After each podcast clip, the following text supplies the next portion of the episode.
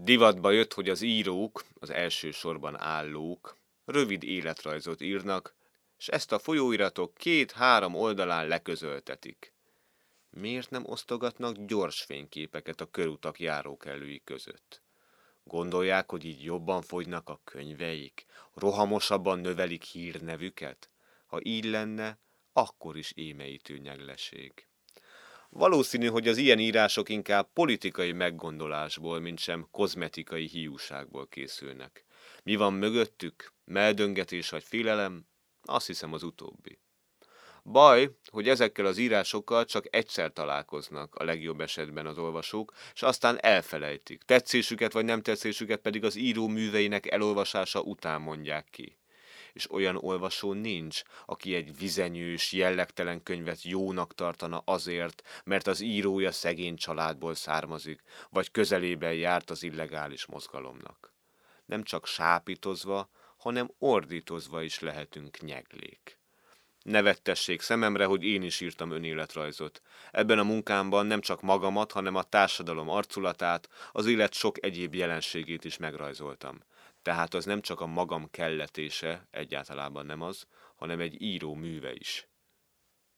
Mind gyakrabban tolulnak fel bennem múltam emlékei. Harcok, szerelmek, apró sikerek, fájdalmas meghurcoltatások. Időnként eszembe jutnak és szólásra bírnak. Szerelem. Bevallom, a holdkóros, vérző szívüket mutogató, öngyilkossággal fenyegető költők észjárása szerint sosem voltam szerelmes. Nem kérezkedtem olyan szekérre, amelyik nem akart felvenni. Nem kívántam elcsábítani olyan nőt, aki szóval, félreérthetetlen szempillantással, tetrekésztető mosolyjal fel nem hívott a csábításra. Dicsekvés nélkül mondhatom, szerencsém volt a nőkkel. Voltak olyan barátnőim, akiket ma már az illemszabályok megsértése nélkül volt szeretőimnek nevezhetek.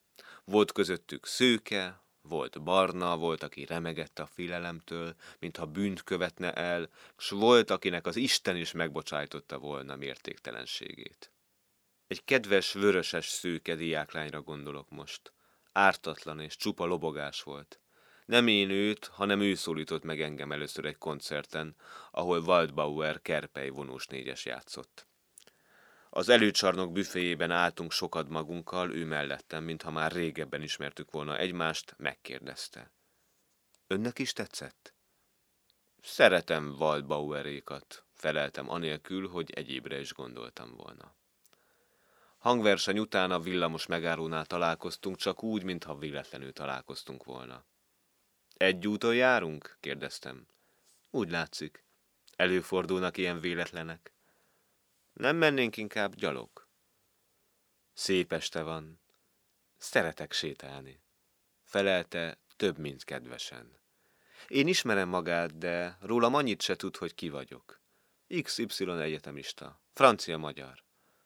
Megcsókoltam a kezét, karon fogtam, s befordultunk a legközelebbi mellékutcába. Szép este volt.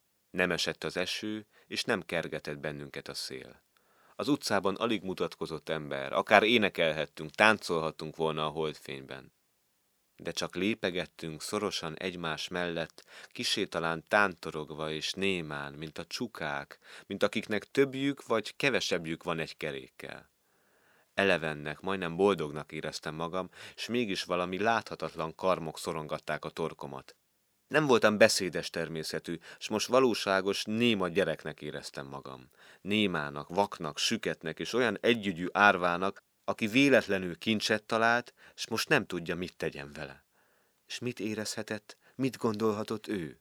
Legalább, ha szólna valamit, de ő is néma. Ahogy jobban magamhoz szorítom a karját, érzem, hogy remeg. Lehet, hogy én nem vagyok ura magamnak, én őt és ő bizonyára engem figyel, mintha idegenek lennénk ezen a jól ismert tájon, mintha félnénk valamitől. Hirtelen elszánom magam, és átmenet nélkül megállok. Mondja csak, nincs kedve hozzá, hogy máskor is találkozzék velem? Kérdeztem, és semmit sem titkolva a szemébe néztem. Ő is a szemembe nézett, s mintha már várta volna a kérdést, kérdéssel felelt. Akar tőlem valamit? Igen. Különös pillanatok. Nem vagyok túl félénk. Pillanatnyi meglepetések elől sem menekülök, de most, most valahogyan másként volt a dolog. Jó, mondja a kislány. Jól van. Csak arra kérem, tudja, én most nézek először szembe ezzel a nehéz kérdéssel. Arra kérem, úgy bánjon velem rosszul, ne kelljen megbánnom, hogy valaha is találkoztam magával. El kellett volna búcsúznom tőle? Meg kellett volna hagynom kínzó ártatlanságában? Hogy nekem ajándékozhassa magát, egy budai szálloda címét írta fel másnap délutára. Olyan volt, mint egy tündér, s mint egy sárkány egy személyben. Vigyáztam rá, és sose felejthetem el, hogy találkoztam vele, s az enyém lett. Galambiaimról mondani szeretnék valamit. Gyerekkorom óta bolondja voltam a házi szép madaraknak. Most is van belőlük egy. Dolgozó szobámban kapott otthont, napközben kint száldos a világban, és ha alkonyattal hazajön, jóban vagyunk egymással. Hízeleg és verekszik, meg nem regulázott szeszélyei szerint. Most csak a Békás megyeri 30-40 tagú falkáról. Öt különböző nemes fajta tanyázott egy padláson úgy, hogy nem keveredhettek egymással. Kedvenceim a belga származású, téglabarna, kovácsolt, rövidcsűrű postások voltak. Mintha bronzból öntötték volna őket. Fényes tollúak, formásak, keményizmúak, az egyfészekből való családi élettől nem korcsosultak el, Látni kellett volna őket azoknak a jámboroknak, akik a galambokban dicsérik a béke és szeretet megtestesülését. Szülővároson bicskás paraszlegényei nem verekedtek kegyetlenebbül, mint ahogyan ők véresre cibálták egymást. Csőrrel és szárnyal harcoltak egyszerre, vad düvel is elszánta neki a szemeknek. Volt köztük egy fekete angol golyvás, félvakon élt már évek óta.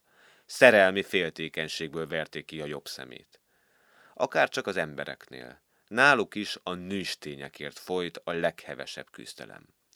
A jó hímek a szomszéd párok szeretkezését nem tudták békességben elviselni. Rájuk rontottak, szétverték őket, a nőstény menekült, a hímek vadul egymásnak estek. Ez nem a tiszta erkölcs nevében történt. Irítségből, féltékenységből. A harcok lezajlottak, és a szerelmeskedések folytatódtak tovább kiki azzal, akit éppen meg tudott magának kaparintani. Bárha a páros családi élet formáihoz is szigorúan ragaszkodtak. Ezek a hímek látszatra monogám életet éltek. De csak látszatra. Ha a nőstény tojásokon nőtt, a hím más nőstényeket hajkurászott a háztetőn.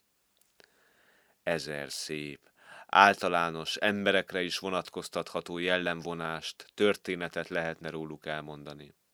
Én egy gonosznak is mondható, de mégis áldottan jó anyagalambomra emlékszem vissza legáthatóbb szeretettel. Gonosz volt a párjához, ezért többször is egyedül maradt, de szorgalmasan tojt, kicsinyei tűzön vizen át is felnevelte.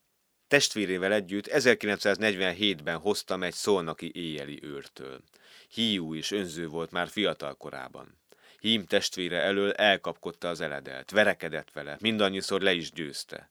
Sokáig nem párosodtak, végre is letolt, de csak a lányokat tudták felnevelni. A házsártoskodás, verekedés folytatódott tovább, éjszakára egymástól messze tértek nyugalomra. Veres Péter büszkén rossz asszonynak nevezhette volna ezt a szép nőstényt, de persze ő ettől az irodalmi megszégyenítéstől sem szeret volna le. Végül is bebizonyosodott, hogy ami kibírhatatlan, az kibírhatatlan egy gyámoltalan hím galamb részére is. Mikor a kicsi először kiszállt a fészekből, apjával együtt úgy elrepültek, hogy többé nem is tértek vissza. A mama két nap múlva új férjet hozott, ki tudja honnan, belga fajta postást. Egy ideig nagy volt a szerelem, aztán a nőstényel megint történhetett valami menekült a hím elől, akinek már falka ivadékot köszönhetett. Kétségtelenül rosszindulatú, szeszélyes asszony volt.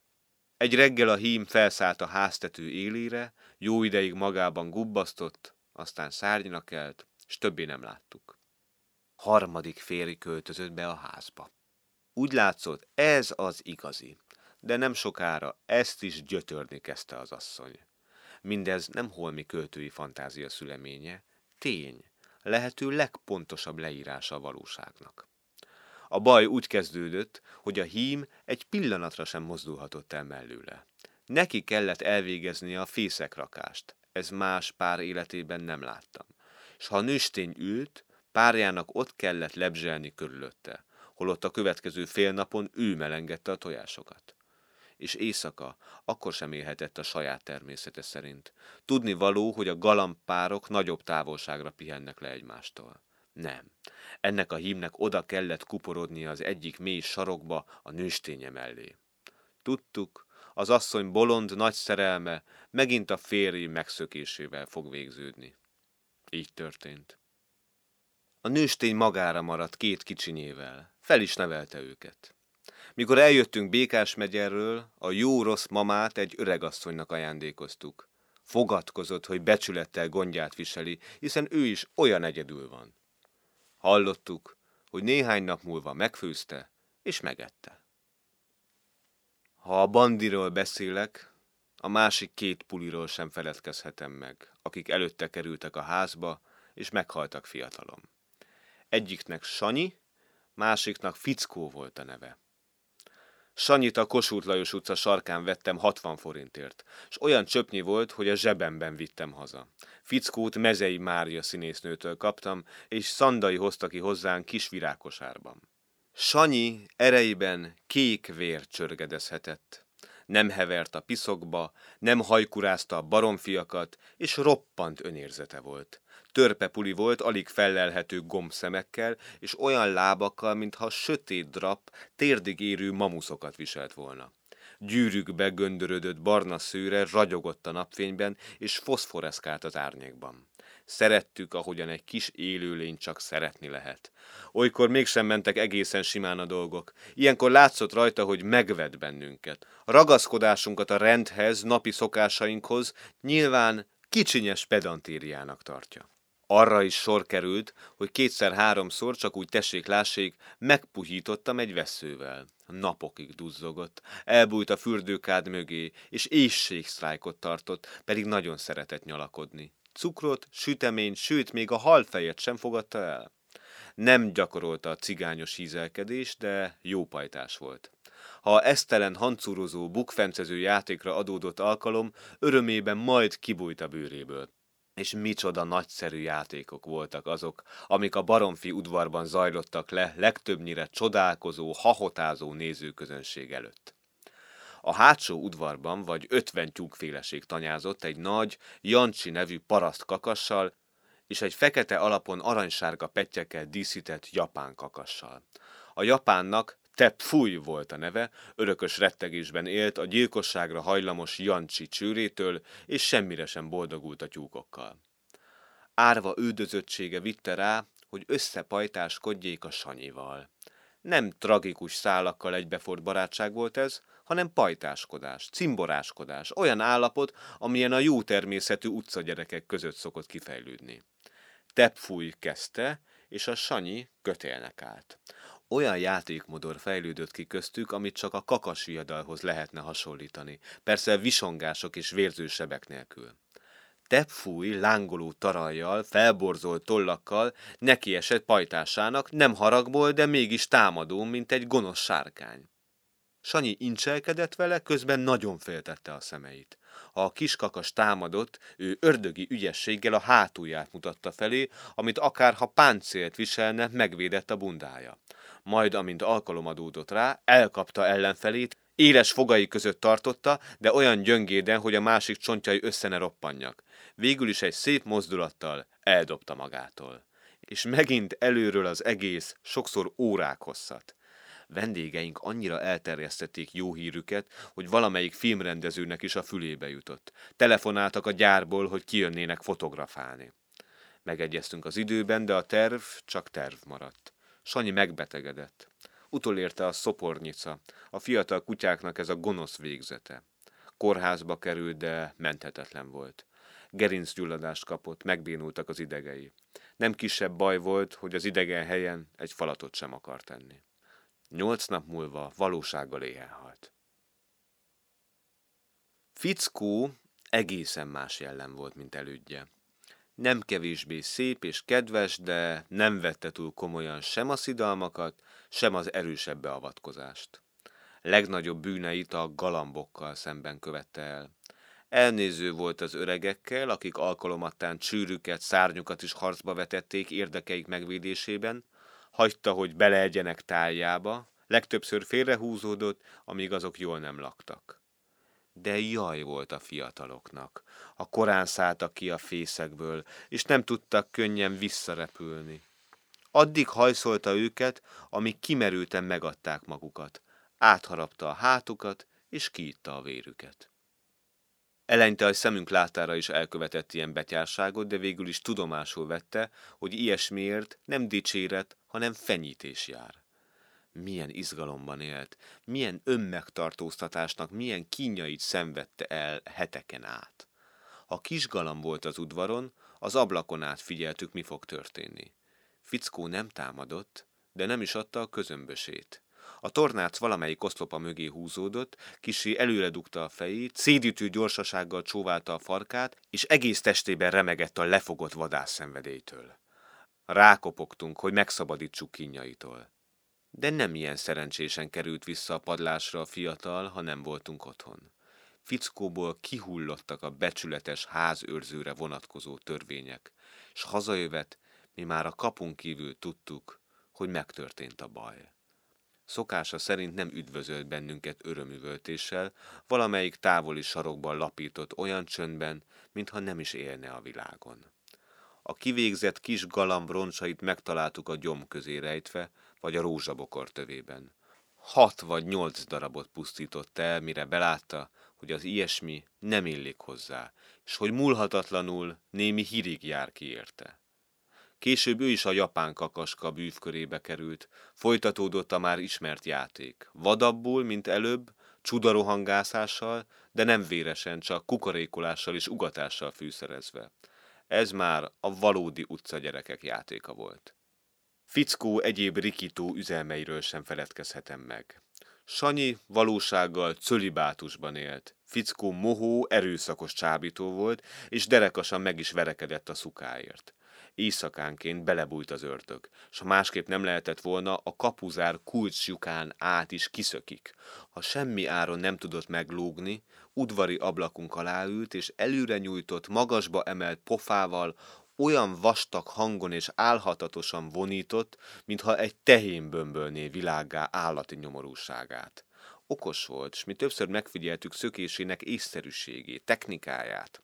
A diófa alatt azt talált, földbeásott lábakkal. Felugrott rá, onnan a legalacsonyabb messze nyúló ágra, és túl volt a nehezebbjén. Már az utcáról hallottuk be rohanás közbeni ugatását. Rá a többi kutyák is nem sokára hosszúra nyújtott visítások, innen-onnan hangzó dühös vakkantások jelezték, hogy az áldatlan harc megkezdődött.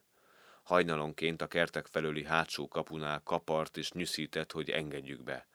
Feleségem olyan éberen aludt, és olyan jól élek, hogy mindannyiszor kikelt a paplan alól, és beengedte a legtöbbnyire megmart csavargót. Reggel láttuk, hogy véres a folyósó köve, s a fickó zihálva, kimerülten alszik a fészerben, az elkorhat hordók mögött. Az egyik nagy ütközet után annyira tépett pofával került haza, hogy azt hittük odafél szeme. Feleségem heteken át ápolta kamillával és penicillinkenőccsel. Ez alatt az idő alatt jámbor és alázatos volt. Mindössze négy évet élt.